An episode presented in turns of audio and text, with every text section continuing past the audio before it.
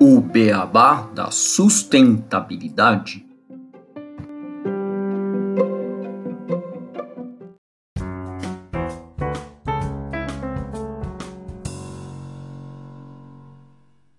Bem-vindos ao podcast O Beabá da Sustentabilidade. Este é o episódio 97 Desigualdades no Brasil. E para discutir este tema, hoje aqui no podcast, eu e o Renato Gatti temos a honra de receber o Igor Pantoja, assessor de coordenação do Instituto Cidades Sustentáveis, o ICS. Tudo bem, Igor? Tudo bem, Renato? Como vão vocês? Olá, Gustavo, tudo bom por aqui? Olá, Igor, seja bem-vindo ao nosso podcast. Oi, Gustavo, oi, Renato, prazer estar com vocês aqui, obrigado pelo convite. Prazer é nosso super legal a gente estar tá podendo bater esse papo. O Instituto Cidades Sustentáveis é uma grande referência para a gente aqui no podcast. Então a gente fica muito feliz de estar conversando com vocês. Para a gente abrir essa conversa, Igor, a gente trouxe uma notícia do portal UOL, que foi publicada pelo jornalista Jamil Chad em sua coluna, que mostra que, de acordo com a previsão do Credit Suisse, uma das principais instituições financeiras da Suíça, e que destinam a parcela da sua operação para a gestão de fortunas, o Brasil vai ter uma expansão de 115% no número de milionários nos próximos anos. Até o final do ano passado, 2021, existiam 266 mil milionários no país e em 2020 esse número era de 207 mil. Nesse mesmo período, estudos de diferentes instituições apontaram para o aumento da fome no país. Atualmente, 33,1 milhões de brasileiros passam fome, de acordo com o levantamento da Rede Brasileira de Pesquisa em Soberania e Segurança Alimentar e Nutricional, a Rede Pensa. No final de 2020, eram 19,1 milhões, o que mostra que a insegurança alimentar deu um salto no Brasil nos últimos dois anos. Ou seja, tanto a fome quanto a quantidade de milionários tem crescido em nosso país, e isso tem aumentado ainda mais as desigualdades por aqui. O termo desigualdade é utilizado para indicar o oposto de igualdade, ou seja, a falta de equilíbrio entre duas ou mais partes. A noção de desigualdade geralmente tem um significado negativo e não significa diversidade, no sentido de que nem todos são iguais, mas que representa a ideia de falta de equilíbrio entre duas ou mais partes envolvidas. Normalmente, esse termo está relacionado com questões sociais de acesso ao mesmo estilo de vida, fenômenos que têm a ver com a sociedade e que representam o estabelecimento de hierarquias sociais, diferenças e distinções entre diversos grupos sociais. Você, Gustavo? Isso. E, bom, além desse termo, vamos falar um pouco sobre o que são as cidades sustentáveis, né? a gente está conversando com o Instituto Cidades Sustentáveis, e as cidades sustentáveis são aquelas que alinham seus padrões de vida, produção e consumo com base em uma combinação entre aspectos econômicos e socioambientais. E em vez de promover um crescimento e consumo desordenados, elas adotam políticas públicas e ações que impactam positivamente a sustentabilidade. Isso pode ocorrer com ações que envolvam mobilidade, matriz energética, educação e destinação de resíduos, entre outras áreas. Não existe um padrão com ações para as cidades sustentáveis, sendo que as principais se destacam por diferentes iniciativas. O importante é que haja uma atuação contínua em prol de um desenvolvimento sustentável, alinhando prosperidade ambiental, econômica e social. E olhar para as desigualdades ou para a percepção delas em uma sociedade e em uma cidade diz muito sobre como podemos implementar ações para trazer uma sociedade mais igual e assim buscarmos cidades mais sustentáveis. Então vamos chamar o Igor para conhecermos o trabalho do ICS e também falarmos da pesquisa recente que eles soltaram a respeito da percepção dessas desigualdades aqui no Brasil. Igor, já trouxemos aqui no nosso podcast, em diversos é, episódios, informações fornecidas por vocês do ICS. Apesar de nossos ouvintes já terem escutado aqui sobre vocês, gostaria que você nos conte mais sobre o trabalho do ICS, por favor. Bem, a gente existe né, como instituição desde 2007. É, a gente tem um trabalho atualmente com 270 cidades brasileiras, que são signatárias do nosso programa Cidades Sustentáveis, no qual prefeitos dos municípios se comprometem a adotar princípios aí do desenvolvimento sustentável norteados pela chamada Agenda 2030, que é um conjunto de compromissos que os 190 países, ou mais de 190 países, assinaram na ONU, que são traduzidos em 17 Objetivos de Desenvolvimento Sustentável. Então, a gente busca estimular a adoção desses compromissos por parte dos municípios, já que esses compromissos foram assinados pelos representantes dos países em 2015 e tem um desafio de você trazer estados, municípios também para essa agenda, como a gente diz, né? Para esse conjunto de ações e metas para promover a melhoria da qualidade de vida nas cidades, incluindo a redução de desigualdades entre elas. Então a gente atua nesse conjunto de 270 cidades. A gente fez um índice esse ano que alcança todos os 5.570 municípios brasileiros.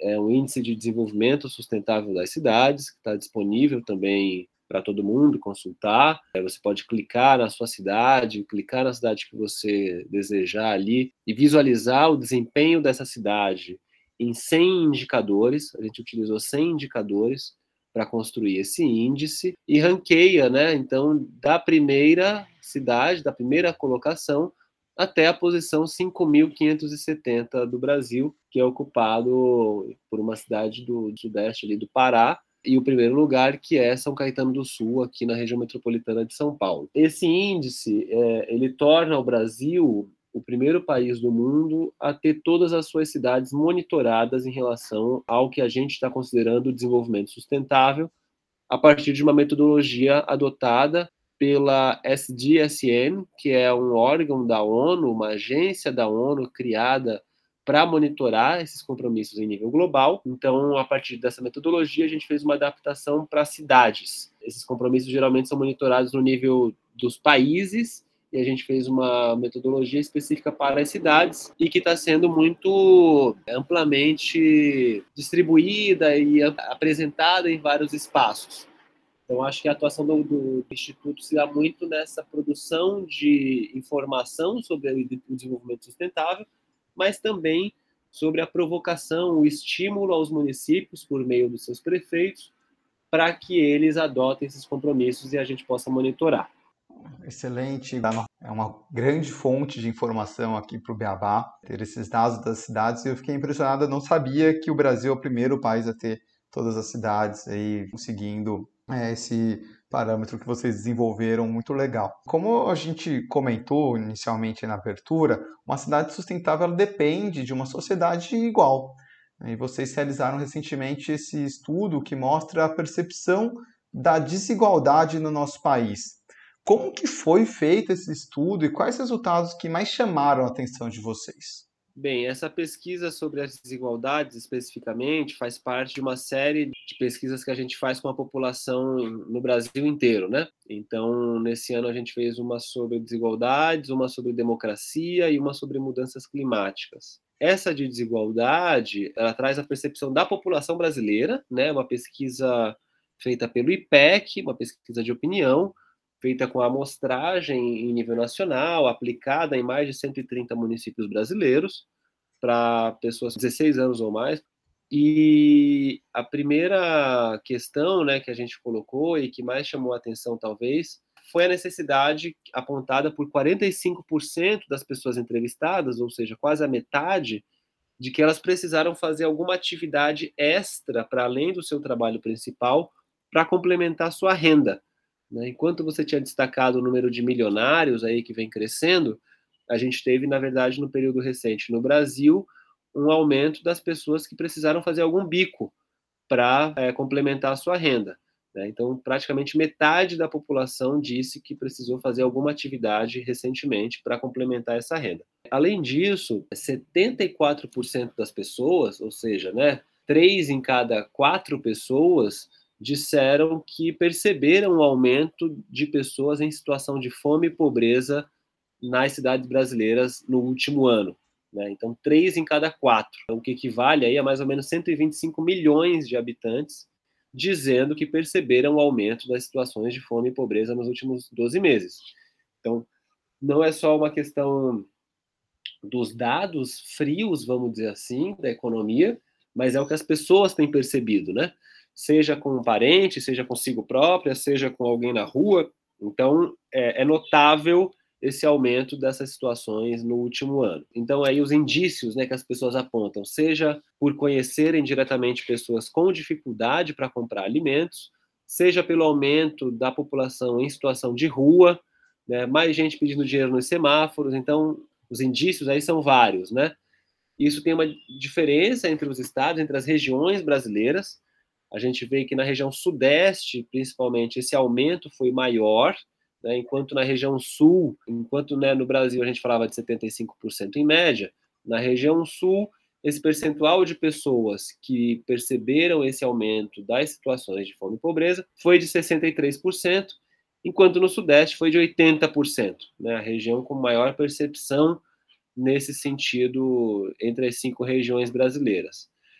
É, eu acho que esses são alguns dos elementos mais de destaque. A gente tem outras questões em relação, por exemplo, a questão racial, tem a questão também da discriminação por conta do preconceito de gênero, tem outras questões que a gente pode abordar mais à frente. Bom, quando vocês, essa é a primeira vez que vocês fazem esse estudo, você já falou um pouco, né, em relação também a esse fato das pessoas estarem muito mais procurando picos do que antes, tudo. Vocês perceberam uma grande influência também da crise do Covid-19 nos resultados que vocês tiveram nesse estudo?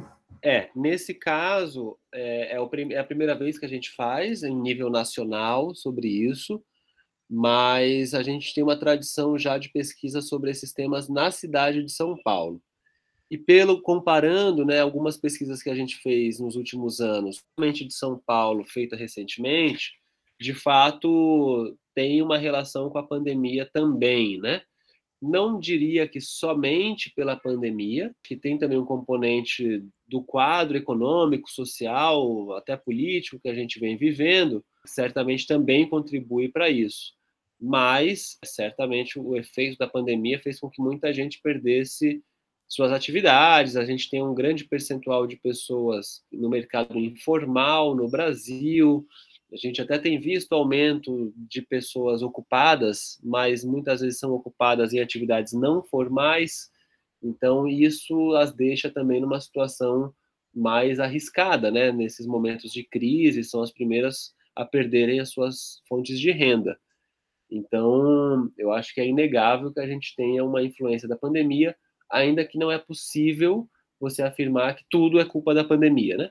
Também tem a importância aí de, de certas respostas em políticas públicas que devem ser sempre mencionadas, eu acho. Certo, Igor. E, pensando nessas desigualdades, você citou aí algumas das principais percepções que vocês tiveram, mas outras também que a gente pode ir discutindo. Quando a gente fala de cidades sustentáveis no Brasil, qual é a influência principal que elas possuem, né, essas desigualdades possuem para que a gente obtenha essas cidades sustentáveis? Como que elas impedem esse avanço para a gente atingir uma cidade no Brasil e também no mundo cada vez mais sustentável, mais igual? Olha, tem uma relação muito direta, assim, né? Muito difícil você falar de sustentabilidade, falar de desenvolvimento sustentável se você tem desigualdades tão abissais como a gente tem no Brasil. Né? Você falou no começo da questão dos milionários, a gente tem, na verdade, um conjunto de bilionários, inclusive no Brasil, enquanto que concentram né, grande parte da renda nacional, não lembro agora os números exatos, mas tem instituições que fazem isso anualmente, né? a Oxfam lança um relatório anual sobre isso, mostrando que 5, 10, 20 pessoas concentram, às vezes, 20, 30% da renda de um país, né? Isso comparando até com outros países. Talvez esses casos sejam alegóricos e importantes para chamar atenção para o problema, mas, para além desses casos mais extremos, a gente convive cotidianamente com uma desigualdade muito grande, né? seja entre as pessoas que estão morando numa situação de rua, seja entre as pessoas que têm, claro, né, os seus bens, o seu emprego formal, os seus direitos, só aí você já tem uma, uma diferença muito grande, né? Então, é, o jeito que essa pessoa né, que mora, às vezes, numa condição muito precária de habitação, vai lidar com a cidade, vai lidar com o bem público, ela é muito diferente da maneira com a pessoa que mora nos espaços mais centrais, nos espaços mais bem estruturados da cidade, que tem um cinema ali a duas quadras da casa dela, que tem um teatro, até muitas vezes do próprio poder público ao qual ela pode acessar. Então é muito diferente de situações é, que a gente vê nas periferias das cidades. E isso naturalizado muitas vezes, né? Então, a gente produz, um, um dos, uma das pesquisas que a gente produz aqui é o mapa da desigualdade de São Paulo, que mostra a diferença, por exemplo, né, um dos dados mais fortes é a diferença na idade média de morte entre a pessoa que mora, por exemplo, na cidade de Tiradentes e a pessoa que mora nos Jardins. Tem uma diferença de 23 anos né, na idade média nesses dois bairros. Então, se você pegar a média de idade na qual se morre em cidade de Tiradentes é de 58 anos enquanto nos Jardins é de 81 anos. Então, só isso, na mesma cidade, né, já mostra que a gente tem condições de vida absolutamente desiguais no Brasil. E aí, fora os outros recortes, a questão de gênero, as mulheres ganham cerca de 60% do que ganham os homens, né, a população negra também tem um rendimento inferior, tem a escolaridade inferior, qualquer, praticamente qualquer linha de direitos que você vá analisar a diferença entre pessoas negras e pessoas não negras, você vai ver que tem uma diferença sempre prejudicando a população negra. Então, é, são passivos históricos, né? são déficits de direitos históricos que a gente tem que inviabilizam até a gente falar da plena sustentabilidade de uma cidade qualquer que seja no Brasil. Olhando para o ranking que a gente produziu, quando você pega mesmo São Caetano do Sul, ela ainda tem desafios muito grandes em alguns dos 17 ODSs. E um deles é especificamente a questão das desigualdades, que é você olha, às vezes a cidade tem um bom desempenho do ponto de vista econômico, do ponto de vista ambiental, mas você vai ver, ela ainda tem baixa representação das mulheres na Câmara, ela ainda tem as mulheres ganhando menos, ela ainda tem a população negra ganhando menos. Então, os desafios da desigualdade ele ainda se mantém mesmo naquelas cidades melhor situadas no ranking. Isso mostra o quanto é um tema estruturante da nossa sociedade, né? Não dá para a gente só olhar para a melhoria de áreas verdes, para a melhoria da economia, se a gente não olhar também para como isso vai sendo distribuído.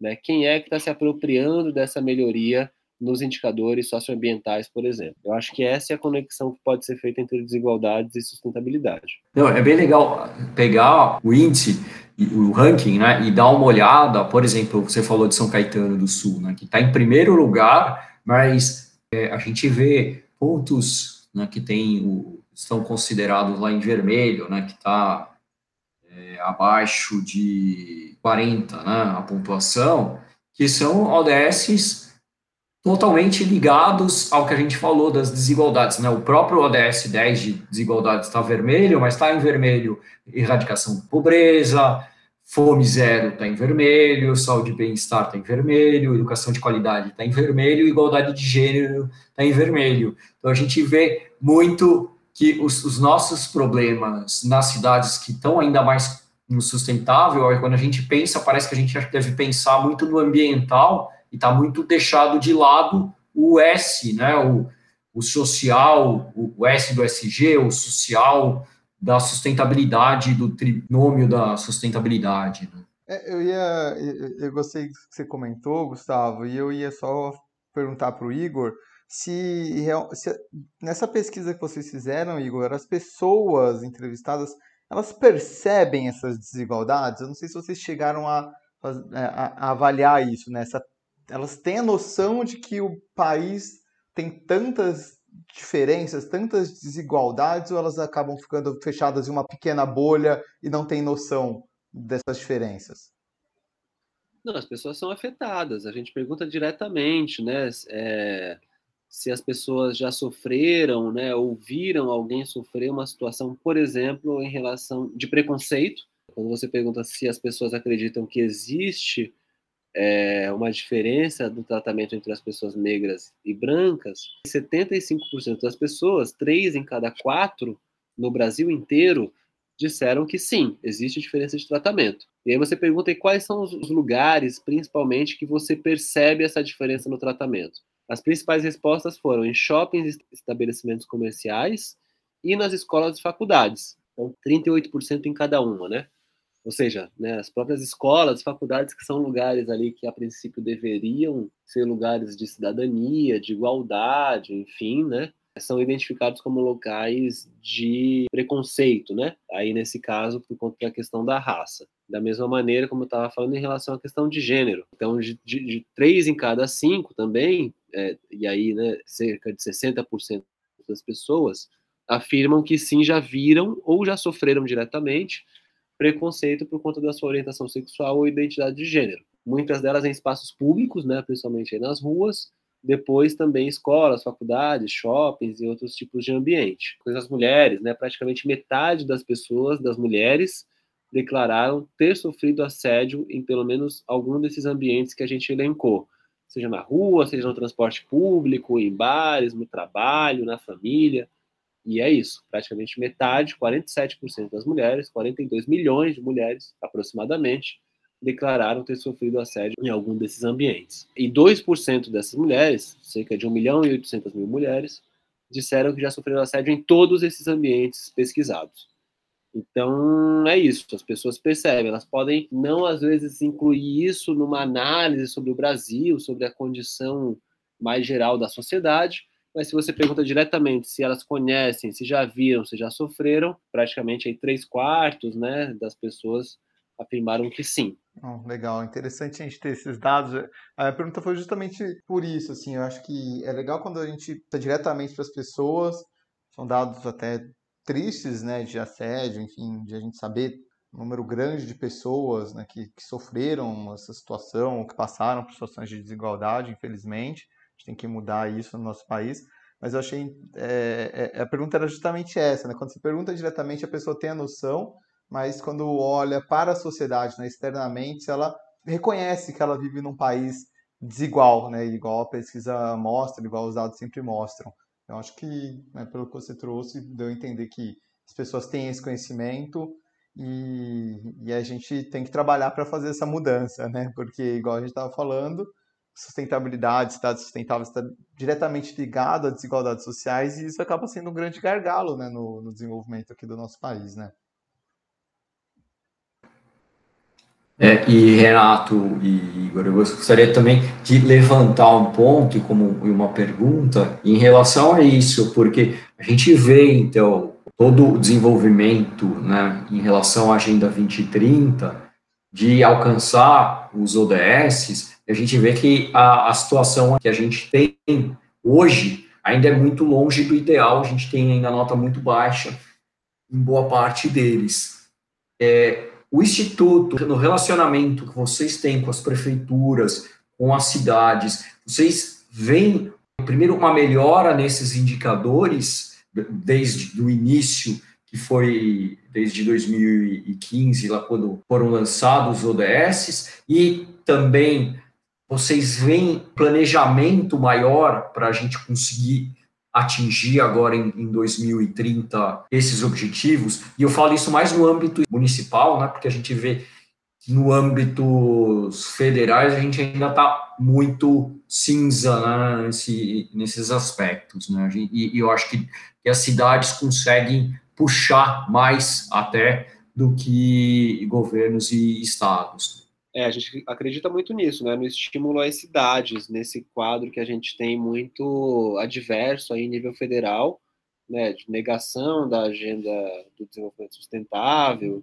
de enfraquecimento da participação social. Então, a ideia, sim, é, é cada vez mais estimular as cidades diretamente. A gente tem alguns bons exemplos de cidades que se engajam, que adequam seus planejamentos para essa agenda, que colocam esses indicadores, que os 169 indicadores da Agenda 2030, tem muitas cidades que acabam adotando esses indicadores como sendo mesmo seu objetivo de gestão. Então, tem uma série de, é, de avanços que a gente identifica. Oi, voltei.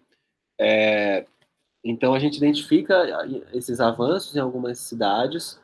É, não dá para dizer que é a maioria, pelo contrário, ainda são poucas cidades que é possível você é, vê um engajamento de fato com essa agenda, mas tem um trabalho, tem muitas instituições parceiras também com as quais a gente vem trabalhando, que fortalecem essa sensibilização dos municípios, né, associações de municípios, Frente Nacional de Prefeitos, tribunais de contas, governos estaduais também que vêm se engajando na agenda e estimulando seus municípios. Então, tem uma série de parceiros que estão trabalhando nesse sentido. Tem cidades que já, inclusive, trazem essas metas da Agenda 2030 como critério de avaliação da, dos próprios gestores municipais, dos funcionários públicos. Então, a meta deles passa a ser resolver esses problemas também. Então, o exemplo de Santos, o exemplo de Campinas, aqui em São Paulo. Enfim, tem algumas cidades que vêm avançando bastante nessa agenda. Além disso, eu acho que também é importante destacar que esses municípios é uma coisa muito também de determinação política, sabe? Mesmo municípios que não necessariamente têm tanto recurso, conseguem, quando querem se mobilizar, dar uma guinada na gestão para se aproximar desses temas, para fazer essas discussões. Então, a gente vem tentando, claro, estimular que mais municípios hajam nesse sentido, mas ainda realmente são poucos. Não, mas aos pouquinhos, acho que a gente vai, vai mudando esse, esse, esse cenário, né? mais municípios se engajando, eu vejo o trabalho de vocês e, e sempre eu comento, acho que já né, a gente começa a ver, a partir dos municípios, eles começam a participar ali, do, de estar reportando alguns dados para vocês, fazer parte né, do, das pesquisas do Cidades Sustentáveis e tudo mais, já é um início. Né? E aí, a partir disso, a gente vai trabalhando. Então, Igor, é, a gente conseguiu, acho que, ver um bom panorama né, sobre o resultado da pesquisa. E eu queria que você, como a gente está também chegando mais ou menos no, no, horário final aqui do nosso episódio, gostaria que você deixasse alguma mensagem para os nossos ouvintes sobre esse tema da desigualdade e sobre esse tema da sustentabilidade nas cidades. Eu acho que tem um dado que a gente sempre coloca assim no início né, das nossas apresentações por aí, que é a questão de que quase 80% da população mundial vive em cidades. Né? Então, claro que problemas ambientais, socioambientais nas zonas rurais existem, são super importantes, mas é isso, 8 em cada 10 pessoas moram em cidades, né? Então, essa dimensão urbana, vamos dizer assim, né, da vida no mundo, eu acho que ela ainda é, é, é, tem, obviamente, né, 100 anos talvez, ou um pouco mais de reflexão sobre esse tema, mas ainda não é não é todo mundo que consegue olhar para as cidades como um, uma questão em si, vamos dizer assim, né? Então, pensar o desenvolvimento sustentável a partir da realidade urbana, eu acho que é uma necessidade não só né, para cumprir esses compromissos até 2030, coisa que a gente está muito distante, mas para pensar a nossa própria sobrevivência como espécie, né, como para pensar a vida na Terra no limite. Porque é nas cidades que até tem uma frase né, do próprio secretário-geral da ONU, do ex-secretário-geral da ONU, criador dos ODS, o Ban Ki-moon, que fala muito expressamente, né? que é nas cidades que a batalha do desenvolvimento sustentável será vencida ou não. Né? Então, para se chegar, para se conseguir ter uma realidade de desenvolvimento sustentável, isso é fundamental de que seja pensado também a partir das cidades. E é para isso que a gente trabalha, estimulando é, governos locais, mas também sociedade civil e até as empresas a se engajarem nesse tema, né? De olhar para as cidades mais do que olhar só para o seu próprio umbigo. Então, muitas vezes as empresas, por exemplo, acabam querendo atingir essas metas de SD, ou de responsabilidade social, ou de sustentabilidade, olhando só para suas ações internas, pensando, olhando do muro para dentro, né? E o que a gente estimula é de que elas também se engajem como atores políticos que são, né, em busca desse desenvolvimento sustentável, de que elas pensem também que atuar num, num contexto de grandes desigualdades, como a gente tem no Brasil, é prejudicial para as próprias empresas, né? tanto por problemas é, sociais que a desigualdade gera, por exemplo, a própria violência, mas também porque, enfim, no limite, né, pensando de maneira muito egoísta, assim, mas é até menos mercado que ela tem, né? São mais os insumos chegam mais caros para ela, se ela tem que contornar esses problemas. Então é importante engajar né, a sociedade civil, o poder público, mas também as empresas nessa agenda. E a gente ainda vê que tem limitações nesse sentido, apesar de toda a discussão sobre ISD, responsabilidade social e outras nomenclaturas que isso tenha. Assim como né, também estimular, chamar atenção, eu acho que o papel de vocês é super relevante também, para chamar a atenção das pessoas comuns para esse tema, de que sustentabilidade não é só uma série de, de checklists ali que você tem de usar um copo reciclável, de você é, não gastar água, usar a bicicleta um dia, não é só uma coisa esporádica, vamos dizer assim, né? É importante que isso seja internalizado, não só nas suas práticas individuais, mas também nas suas escolhas, na escolha pelo transporte público, na escolha por utilização de materiais é, recicláveis, na redução de consumo de materiais descartáveis, na redução de consumo de água, de energia, claro, né? Sempre fazendo também, é, contrapondo isso ao desperdício enorme que existe em certos ramos da indústria, da própria agricultura, mas isso não também impede que você tenha um olhar mais crítico para suas próprias práticas individuais, né? Então acho que é isso, são várias dimensões, né, vários meios aí de intervenção que a pessoa tem, desde o momento que ela vota num político, ao momento em que ela vai comprar e pede o saco plástico ou não para levar suas compras, até o momento em que ela decide comprar de uma determinada empresa ou não por conta da atuação daquela empresa em determinados temas. Então, acho que são várias as possibilidades e acho que isso é o legal também da gente poder dialogar com, com públicos diferentes aí, como a audiência de vocês. Legal, Igor. É super bacana escutar essa sua mensagem final. Gostei da citação, da citação do Ban Ki-moon, né, de que a gente vai fazer a mudança nas cidades de fato, e igual você trouxe, são várias ações com potencial transformador, cada um pode ir buscando conhecer, buscando agir, que é dessa forma a gente vai melhorando a sociedade cada dia com pequenas ações, né? Então, achei super bacana essa conversa toda.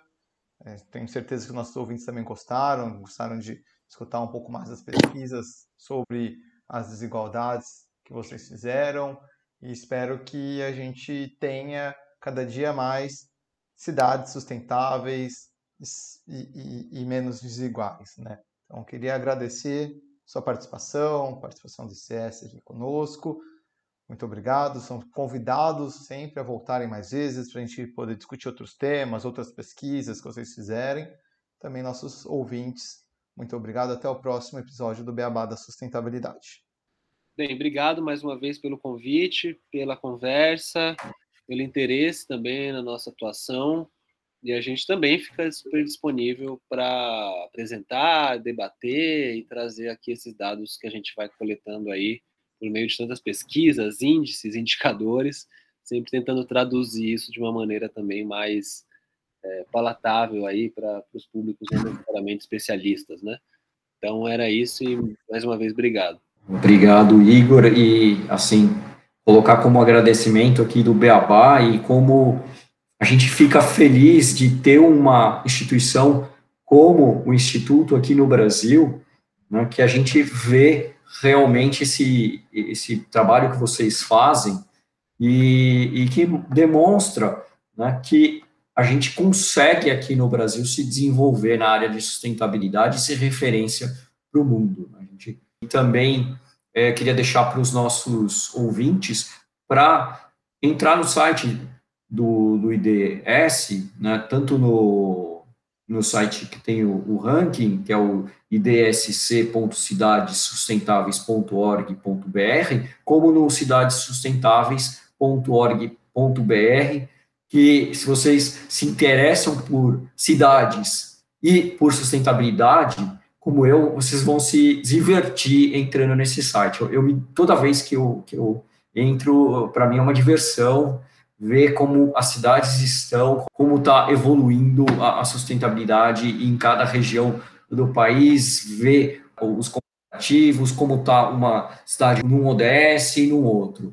Bom, e, e, é isso, agradecendo novamente a todos por nos escutar até agora é, e para pedindo para entrar nas nossas redes sociais, dar os cinco estrelas, likes e curtir e o que mais possa ser feito nesse sentido nas redes sociais, porque aqui o Beabá é sustentável.